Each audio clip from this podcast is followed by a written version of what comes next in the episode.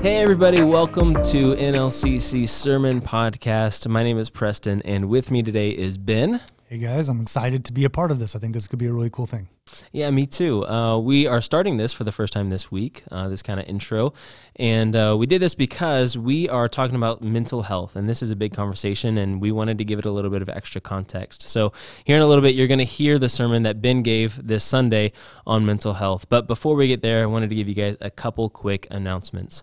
Uh, last week was Easter Sunday, and every year we do a special offering on Easter Sunday. Um, and, and, this year we were collecting that offering to first uh, give it a special blessing to our missions. We have a lot of missions that we support as a church, and we wanted to to to uh, give to them, and so we took an offering, and and the first chunk went to our missions. The what was left over uh, is going towards our uh, the flooring in our kids area. Uh, which is way overdue for an upgrade. We set a goal of $45,000 and we went above and beyond. Just wanted to praise God real quick um, because we raised $46,000, uh, actually a little bit more than that. And so we couldn't be more happy um, with the generosity of our people and trusting us to serve God's kingdom uh, with your finances. a couple other announcements um, for the summer is we are doing VBS at the end of June and we're looking for some help. So um, this is adults aged 18 and up or students 6th through 12th grade. We need uh, volunteers for both categories. Um, so if you want to help out at that, uh, northliberty.cc slash next steps is going to be the best place for you to get more information on what that looks like. Also, this summer, we've got camps coming up for students uh, up through 12th grade. So, if you know a student or if you are a student uh, up through 12th grade, Michiana Camp is going to be a week that you will not forget, and we want you to go. It's going to be a blast. Um, so you can find more information on their website, michianacamp.org, uh, and you can register there, or you can go to our next steps page, northliberty.cc, hit the next steps. You'll also find a uh, code for a discount to save a little money on that as well. So uh, before we dive into the sermon uh, for this week, I wanted to have a chance to sit down with Ben and ask him a couple questions about um, why we wanted to talk about this topic. So, Ben, what made you want to have a message on mental health? Well, to be honest, I don't want to. I don't want to have that conversation. This is a tough one. Um, but I've been overwhelmed by the amount of conversations I've had with different people over the last year. Um, I feel like this is a growing conversation over the last maybe five to 10 years. It, it seems like it's more prevalent to hear bits and pieces of this conversation. Uh, but with what's happened with the with the virus and, and being quarantined, and we've seen people struggle who didn't know they had a struggle. Um, and I've even, I, I, think that's actually my story. I've had my moments of, of mental health struggles and then it's not big. It's not, it's not uh, so overwhelming to me that it makes me feel like I'm in, in, some sort of a new category, but it's brought awareness and perspective to me that I hadn't had previously. And as I've had discussions with other people, I found that there's really a lacking of um, churches being willing to step into the space and have these conversations and even even just open the floor to have these conversations. Um, and so i think that was a lot of my um, uh, that that was a lot of my uh, reasoning for for doing a quick series. And and and i'm aware that i can't even begin to comprehend all the answers to what this looks like. And i know that I'm not qualified to give all the answers, but I felt like if if I could do anything, I could at least open a conversation. Yeah, that's really hard, uh, especially the the I'm not qualified to have this conversation because everyone's looking for someone else to talk about it.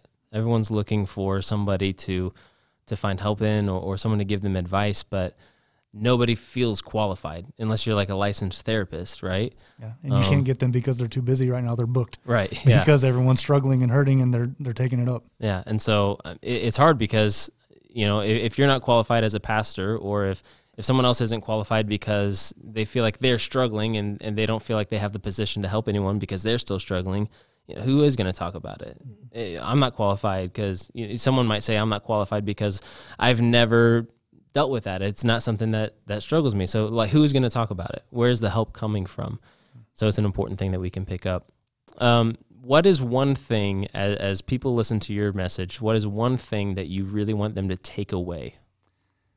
Um, as I worked on this message and put it together, um, I felt a great burden to provide a glimmer of hope or, or some sort of a, a, a solution, which I, I don't like that word in this context, but but something that people could hold on to.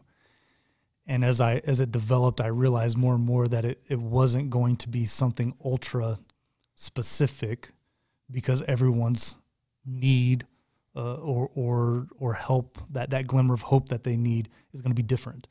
And so so for me as as this message developed, the one thing that I think stands out more than anything for me is um, you're seen. You're seen by God. Um, you're seen when you are in your highest successes and when you're in your lowest of lows. When when you're when you're riding high or when you're feeling awful, you are seen and you're validated and, and you're loved in both of those contexts. That that God's love isn't contingent on your ability uh, to get things right. And so um, that for me is the big takeaway. You're seen and you're not alone. Oftentimes we feel isolated in the midst of our our struggles. We convince ourselves that no one understands, that no one's been there before. And even beyond that, we convince ourselves that God isn't a part of this or that he's away from me or that somehow maybe he's he's forsaken me. He's left me alone in the midst of this and that couldn't be further from the truth. And so I, my hope is that this message will, will help you see um, just that glimmer of hope that even in the midst of your pain, you're not alone. What what stood out to you, Preston?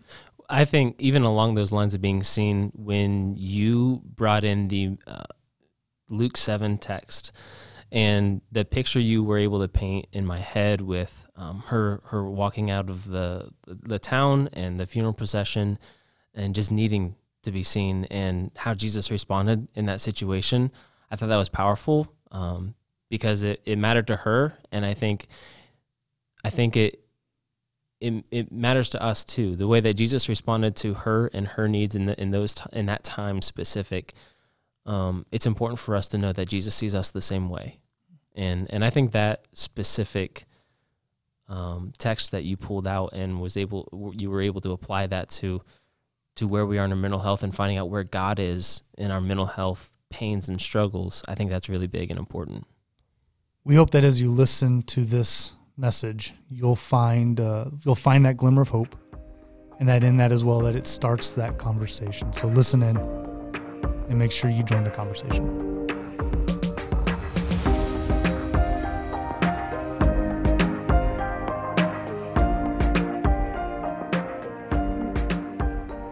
I can remember playing baseball at a young age and being taught about the concept of mental toughness. I can remember uh, making an error on the field and the coach telling me to leave that behind. You know, he would challenge us to be mentally tough. That, that oftentimes, if you make the mistake, if you don't get over it mentally, then you'll make another mistake. It'll just kind of build and build and build. And so there has to be that ability to kind of leave that in the past and be able to make the next play. I can remember him talking about, you know, uh, maybe being up to bat and it's a crucial moment in the game and, and you need to be able to perform or, or to be able to make the play in that moment. And, and to be mentally tough means to not let that moment overwhelm you, to not let that moment uh, distract you from being able to stay on task and stay focused and being able uh, to do what you've trained your body to do. And that took on new meaning for me when I got into high school and began playing basketball. It seemed like every practice, uh, for basketball was uh, at, at the end, we would actually practice mental toughness. And that's kind of a weird thing to think about, but we would practice it. And it usually looked like making the team line up on the baseline underneath the basket. And if you've played basketball, you already know where I'm going with this. Uh, we, would, we would line up under the basket and we would do our running drills at the end of practice for conditioning and that kind of stuff. And then when we were completely exhausted, when the coach had gotten everything he could out of us, he would have us one by one come up to the free throw line and shoot a free throw. And if you make it, then everyone like takes a deep breath and like relaxes and we feel good. And if you miss it, it means we all get to run again and every single person would play this out. And by the end of it, if you're like guy number 15 shooting this free throw, by the time it gets to you, you're completely exhausted. Your legs are gone, your arms are done. You can't hardly even breathe. You can't see because there's sweat in your eyes. And now it's your turn to go stand on the line and practice mental toughness. Being able to set those things aside, focus, pay attention to what you have to do, and trust what you've trained your body to do. Now, I've found in my adult life that there have been many significant moments when I am glad that I have learned mental toughness. Moments when I have felt good about the fact that I had the ability to just kind of pause, refocus, work through a difficult scenario, work through maybe a hard conversation, or walk through an uncomfortable place, or, or whatever it may be. And mental toughness, some of that training that I got as a youth and learning some of those things have proven valuable to me in recognizing that, that sometimes it's just a matter of mentally getting to that point to be able to get through and press through something. There's a lot of value there. But I've also learned, I've also learned as an adult and as I've grown that for some people, this isn't much of an option. That it's not easy for everyone. And in fact, I've also found this I found that it isn't always easy for anyone. That all of us have these moments where we struggle. All of us have these times where the mental challenges that we face sometimes are more than what we can handle. Uh, sometimes it's, it's not something that we can just kind of flip a switch in our brain and refocus and reconnect. In fact, we all struggle with our mental health from time to time. For some, it's really kind of simple. I, in fact, I, I want to pause before I get to that. I, this came up after the first service, but one in five adults right now, uh, through research, is showing that one in five adults has a diagnosable mental health disorder. It's much more common than maybe what we give it, uh, give it um, I don't know, respect to or, or, or how you would word that. But it's a, this is a common thing. It's something that most, many of us are dealing with. Uh, for some, it's no different than catching a cold. For some, it's, it's something very simple. You might define it by saying that you just woke up on the wrong side of the bed, or you're just not having a good day, or you're just feeling under the weather. Uh, there may be ways in which you kind of talk around it, and it just kind of happens every once in a while. You don't put a whole lot of stock into it. You just kind of move on with your life and carry on. But for some others, uh, for other people, this isn't the occasional cough or the runny nose. This isn't seasonal allergies. This is chronic. This is something that they carry with them every single day of their life. It's something that will always be a part of their life. This past year, uh, last 13 months, and the things that have happened within the COVID pandemic, uh, there have been uh, a renewed interest in the conversation surrounding mental health. The ways in which this has challenged us uh, is, is expansive between the stresses of life in America, uh, between being uh, forced into isolation and having to quarantine at different times, uh, the, the reality that we have new fears on top of the fears that we learned how to kind of live with. This last year has forced our attention to mental health. Now, I have personally experienced my own unique mental struggles over the last 13 months. I've, I've found myself uh, learning some things, even about who I am. And I've found words and I've found descriptions that help explain who I am and things that I've struggled with before and things that I didn't realize were maybe the size of, of, of issues that, that they actually were. Uh, prior uh, to these last 13 months, Prior to these last 13 months, I think I would have told you that I don't have any sort of mental health issues. I don't have any sort of struggles in that category, that, that I've been blessed and that it's easy for me. But I'm growing. And I'm recognizing the warning signs and the things that exist within me before I reach those points of being completely overwhelmed. And I wouldn't suggest that what I'm dealing with is something that's chronic or that is something that I won't ever be able to overcome, but I am learning to recognize that it exists and that it's a part of my story. And I've also learned that my story isn't all that uncommon. I know other people who have been completely sideswiped by this last year. People who would have also said that they don't have any sort of struggles when it comes to their mental health. And yet, this last year has drawn attention and brought a reality to them that they were previously unaware of. And I know other people who were aware of their struggles prior to all of this. And for them, this year has been an incredible challenge and has been a deeply dark moment in their personal history. So let's talk about it.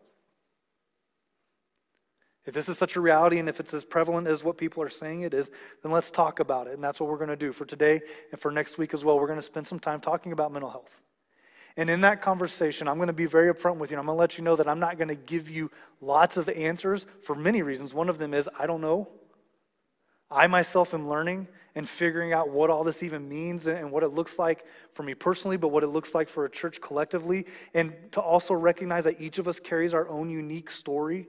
Each of us has our own unique experiences, and, what may be good and true for me may not necessarily be exactly what you need to hear. And so we're going to speak to it kind of from like a thousand foot perspective, not necessarily up close and personal. But that doesn't mean that those answers don't exist. And, and now kind of feels like a good time to just throw in a real simple commercial for you. We have a recess called, a resource called uh, Right Now Media. That is an incredible resource for you. If, if you're just looking for Bible studies, if you're just looking to grow in your faith and your knowledge, it's a great resource. Uh, contact us. We can give you the stuff. It's all for free through us. We can give you the information that you need to connect with that. But specifically in the areas of mental health, you will find that there are uh, studies, there's teachings that deal specifically with depression, anxiety, even issues into suicide. And while I may not have all the answers, I feel like I can help you get to some resources that can. And if that's all you need to hear today, then please hear that and reach out and let us help you figure out what that is. But let's talk about it. I feel like this is a good week to start this conversation. After Easter weekend last, last weekend, you know, that's kind of the big celebration of Christianity. That's the high point of high points. If, if you were a follower of Jesus, if you were one of the women who went to the tomb looking for a dead body that you were going to treat with spices and, and perfumes, and you showed up and you found a living man that you were not expecting to see, that is the high point of Christianity, and it's such a big deal that we get together every year to celebrate that as an historical event. That this isn't just a, a, fairy tale that exists within an old book that we like to read frequently, but that this thing really happened. And because it really happened, it changes the course of history. It shapes how you look at history previous, and it shapes how we live afterwards, right? That it's so significant. It's, it's this big high point in, in our spiritual journeys. And yet, if you look at the last week of Jesus' life, you're going to see a roller coaster. It starts on the previous Sunday as he comes riding into town on a little colt, and people are like throwing palm leaves in front of him, and they're celebrating. They're calling him a king. They're ready to anoint him right then and there. It is a great moment in his history. Everyone's thinking that this is fantastic. But by Thursday night, Jesus is in the garden praying by himself because his disciples are asleep, and drops of blood are pouring out of his body like sweat. And surely we can acknowledge that the followers of Jesus felt very differently on Saturday night than they did on Sunday morning. And it reminds me of the story of Elijah. Elijah is an Old Testament prophet. He's kind of put on this pedestal. He's, he's considered one of the greatest of the greats. He's, he's someone that's constantly being referenced to in the Old Testament. And even the New Testament is constantly talking about Elijah, this incredible hero uh, uh, of, of God and, and his people, and this prophet who came and did some amazing work. In fact, one of the questions that Jesus frequently got asked when he went out and, and did his, his preaching and his teaching is that people would come to him and ask him, Are you Elijah? Like they anticipated Elijah was going to come back, and that's one of the greatest compliments they could ever give to Jesus was they thought he might be Elijah. He's this guy who just has all this esteem, all this, uh, all this belief of who he is, and, and, and held up in such a high way. But in reality, his, his story is pretty simple, pretty short. Uh, he doesn't have like the big books like some of the other prophets, and, and even the stories and the history around his life are pretty small. It starts in 1 Kings chapter 17, and it's done by 2 Kings chapter 2. Like it's really quick, really short. He starts in 1 Kings 17 by going to the king and telling him it's not going to rain anymore until I say so. And then he leaves. And I think that the king was probably confused by this interaction, right? But then he goes, and, and Elijah goes on his way. And Elijah finds himself out in the desert, uh, and, and he, he comes across this woman who's collecting sticks. And he asks her to make him some bread, and she says no because she's collecting sticks. She's going to go start a fire. She's going to cook the rest of her flour and oil for her and her son. And she's going to eat it with her son, and then they're going to die. They, they have nothing else. She has no hopes, no plans beyond this, and she isn't going to give what's last to some random guy who comes to her. Elijah challenges her to trust him, and she does. And eventually it leads to him living with this woman and her son for, for some time, and every day there's enough flour, there's enough oil for that day. It's an incredible uh, miracle of provision and how God cares for this family. It's a really cool story. Until at, at some point, the son dies unexpectedly. And the woman is grieving for the loss of her child, no doubt. but she's also angry. She's angry specifically at Elijah. In fact, she goes to him and she says, Why did you preserve my life so that we would have to go through this? She was very content with dying with her son. She was not content with watching her son die and her not. That's understandable. And she's broken and she's hurt. And Elijah, in that moment, goes to her son and he brings her son back to life. It's an incredible story.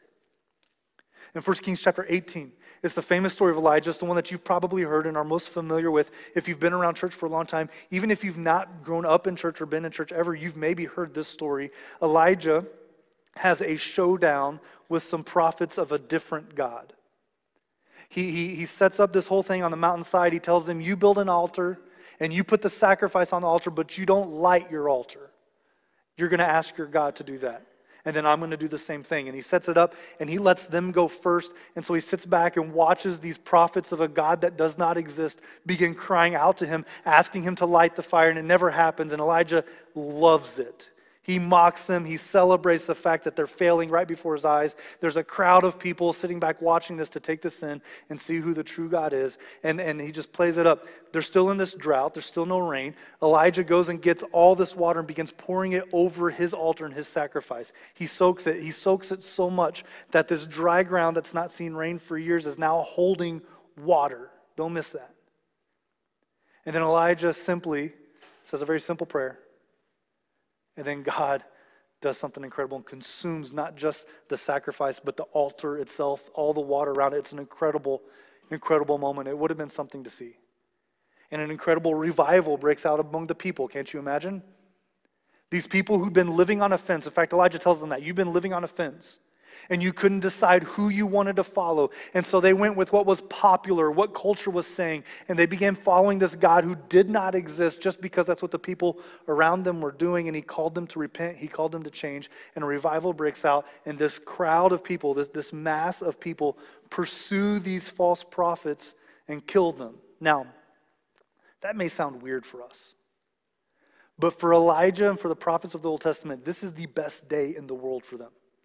Like they couldn't have thought of a better experience than to have their God win a very simple visual battle for everyone to see, and it lead to incredible revival, and it lead to also the wiping out of this fake God who does not exist. For Elijah, this is the high of the highs. This is the best moment possible. This is absolutely as good as it can possibly get. This is why they're still talking about Elijah in the New Testament. It's this moment, it's this victory, it's this success that he experiences at the highest of highs. 1 Kings chapter 19 starts with a woman named Jezebel, who is the queen of Israel. She is not an Israelite, she's a foreign woman who is intermarried into this kingdom. And she has brought Baal worship with her into this kingdom. These prophets who were killed the day before were her prophets. She is on the losing side of this and she's bitter and she's angry. And she sends word to Elijah and she tells him, If you're not dead by the end of the day, then I'll face the consequences. Now, hours before, hours before Elijah is on the top of the mountain, it's like literally on top of a mountain, as good as it gets. Everything has gone his way. This is the greatest success he could ever imagine. He is the prophet of all prophets. And hours later, a woman ushers a threat to him, and he runs. He literally runs for his life in terror and in fear. He leaves his servant behind. He flees to the desert where he ends up taking refuge under a broom tree. I think he kind of reaches that point and just collapses. And in that moment, he wishes that he would die. In fact, his words are, I have had enough, Lord. Take my life. I am no better than my ancestors. Have you ever been there?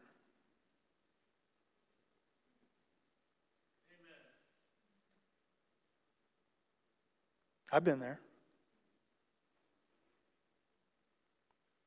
I've been in those moments where I've had the greatest of successes only to feel like my legs have been taken out from under me. I've been there. I can remember doing ministry uh, summer of 2009 with a group of high school students, seeing incredible growth and commitment. Kids making decisions that I wish adults had the maturity to make. Kids, kids who were recognizing that this call to follow Jesus was going to impact every crevice of their life. And so they were making decisions about their careers, they were making decisions about their relationships, they were making decisions about personal changes that needed to happen in their lives. And I spent a week with these kids, and at the end of it, I felt like my faith had been challenged. I felt like I had grown. And as a minister, I was on the top of the mountain. Things were as perfect as they could possibly be until I got home and there was a meeting that had been scheduled that I wasn't aware of, and my legs got cut out from under me. Have you been there? Have you had that call into the office when you thought your job was secure? Have you come home and found the person you were married to no longer living there. Maybe, maybe it's simpler than that. Maybe you've just had that good day where everything just felt normal and nice and easy, and you got along with your spouse, and your kids actually listened to you, and everything was nice and smooth. And then at the end of the day, just before you go to bed, you check your phone, and there's a text or there's an email, and you know you probably shouldn't open it, but you do it anyways. And when you do, something hits you, something that you weren't expecting, and then you don't get to sleep all night. Have you been there?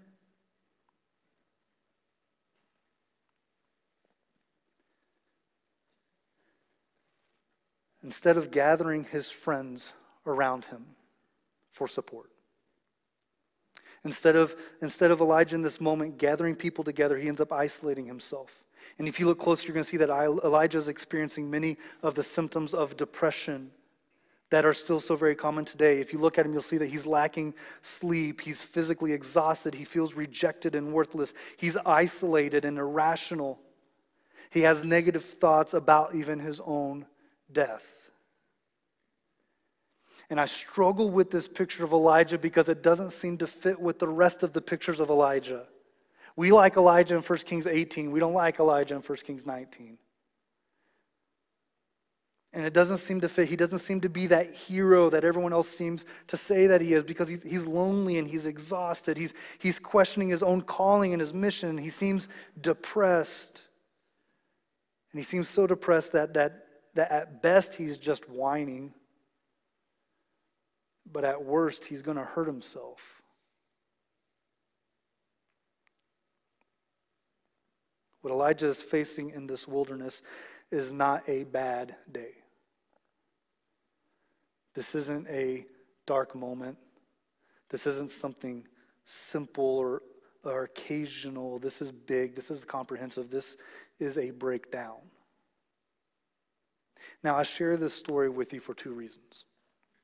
As we talk about mental health, I share with you the story of Elijah for two reasons. The first one is this I suspect, I'm guessing, that if mental health is something that you struggle with, if that is an issue that you carry and you've asked for answers, you've asked for relief, you've even asked for cures, and it's just never happened, I'm guessing, I think it's possible that maybe you've looked into Scripture and you've wondered where you're at. You've wondered where your character is. You've wondered where, where God interacts with who you are in Scripture. I mean, we look at Jesus in the New Testament, we look at his ministry, and we see him interacting with these people all the time. He's making legs that don't work suddenly strong enough to hold bodies. He's making eyes that are blind able to see, and ears that, that don't hear. All of a sudden, they're functioning, and tongues begin working. Skin that has leprosy is suddenly cured. Jesus is a master at handling the physical stuff. And we're good at paying attention to that too. If you go to any church in America and find their prayer list, it'll look probably much like ours.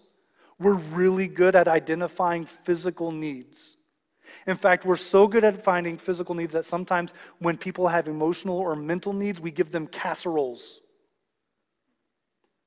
Because we don't know how to help with that, but, but here's some food. We'll care about you physically. And I don't say any of this to downplay the role of physical, and I'm not certainly going to say anything bad about our prayer list and caring for people who are hurting. But this whole realm of mental, if you've struggled with mental issues, I think it's very possible that you've looked into Scripture and you've tried to figure out if you even have a place here. And so I want to share this story with you. I want to share Elijah with you because I want you to see you have a place.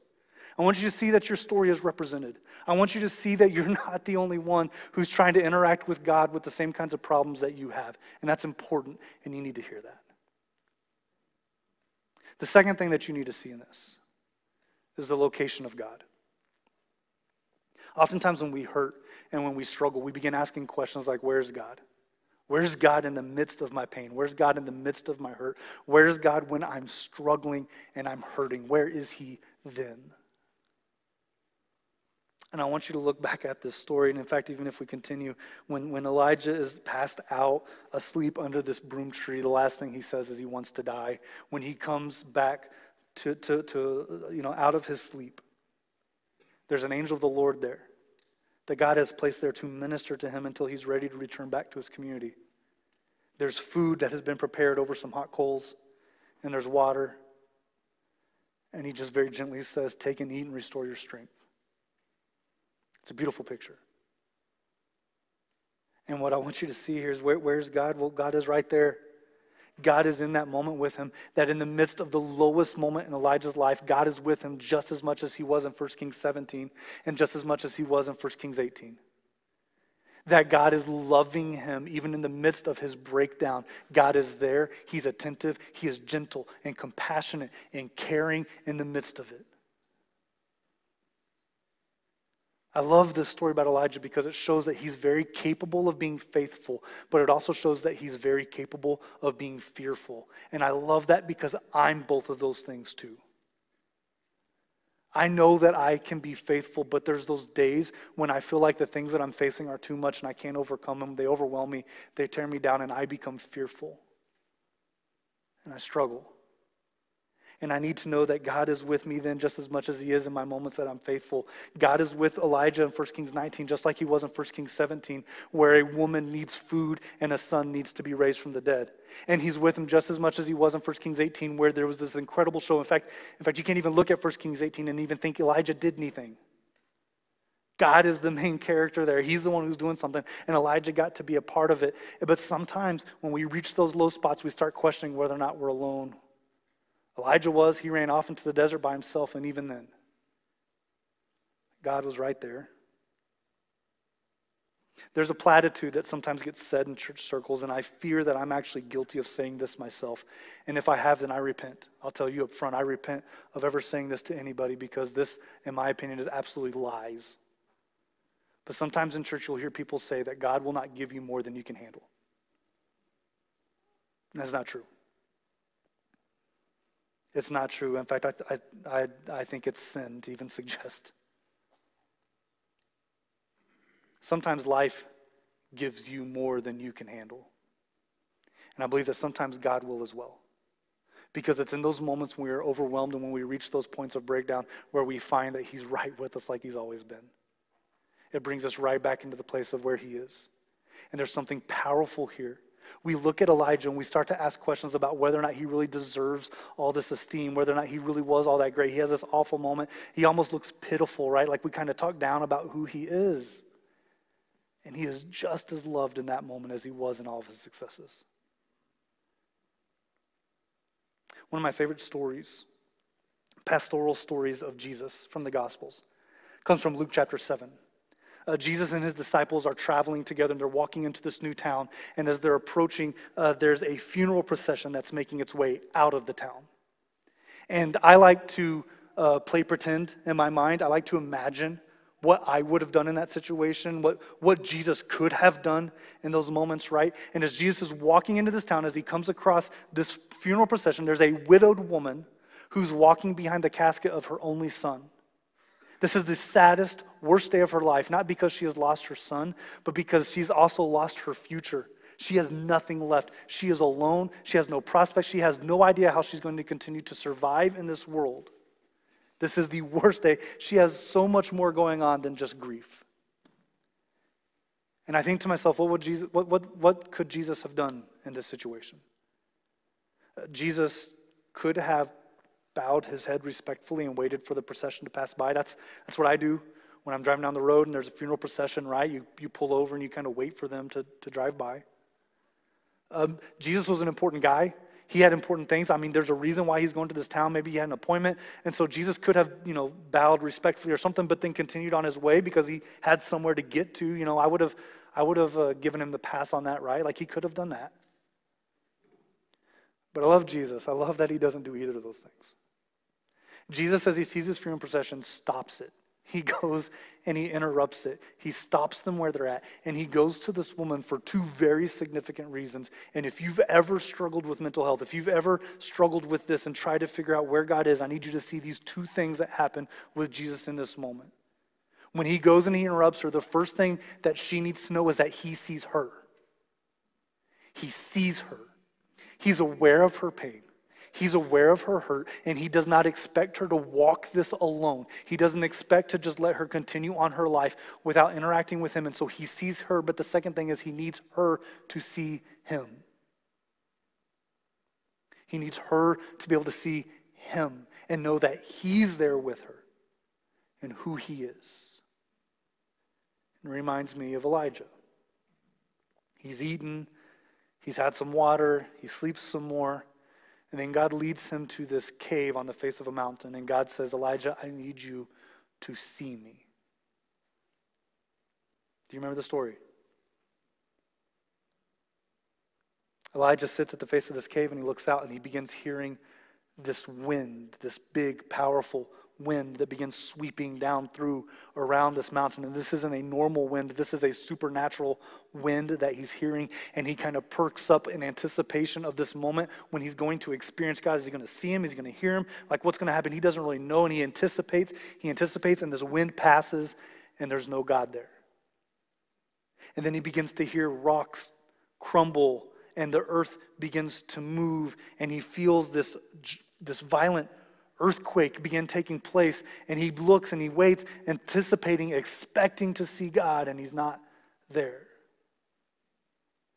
And he hears some cracking and some popping, sounds of a fire sweeping through this valley outside this mountain as he looks out and he anticipates to see a very powerful God who is co- who's coming in this cleansing fire of the area around him. He anticipates, he gets excited, and it passes, and God is not there.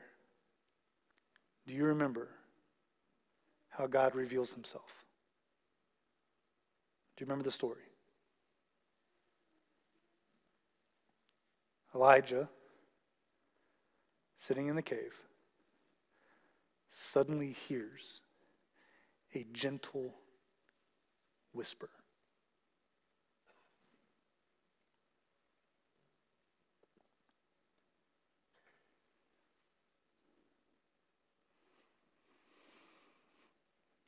I don't know your story.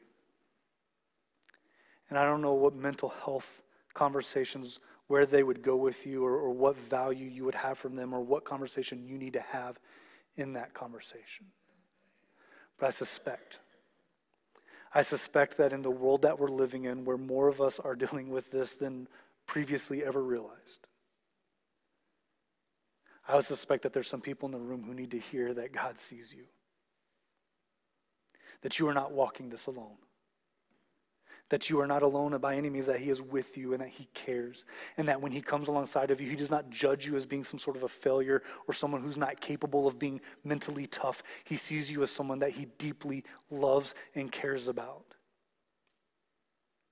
And He needs you to see Him. He needs you to hear that gentle whisper.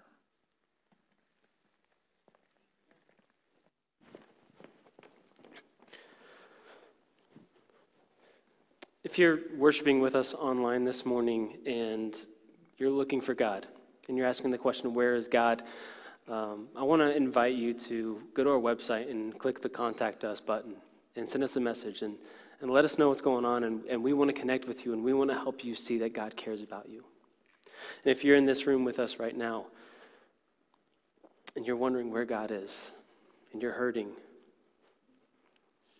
after I pray, Ben and I are going to be down here at the front, and we would love to have a chance to pray with you and, and listen to you and, and offer what we can to let you know that you are loved by God, you are seen by God and by us, and we care about you.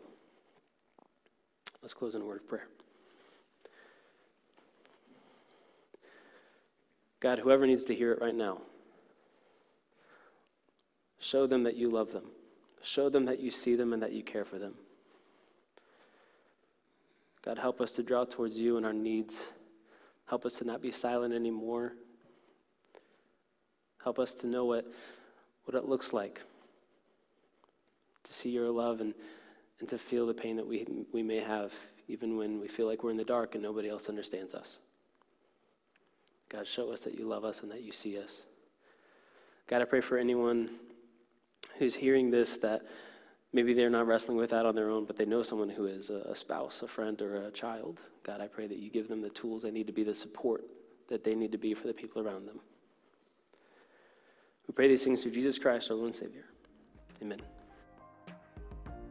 Hey guys, thanks for listening. We want to encourage you to take your next step. If that means uh, reaching out to one of us on staff, if you need to start the conversation, please do so. Go to our website, northliberty.cc. The top and the bottom of every single page is a button that says contact us. Reach out. Let's start the conversation so that we can help one another in our pursuit of Jesus. And make sure you join us next week for part two in this conversation uh, on mental health.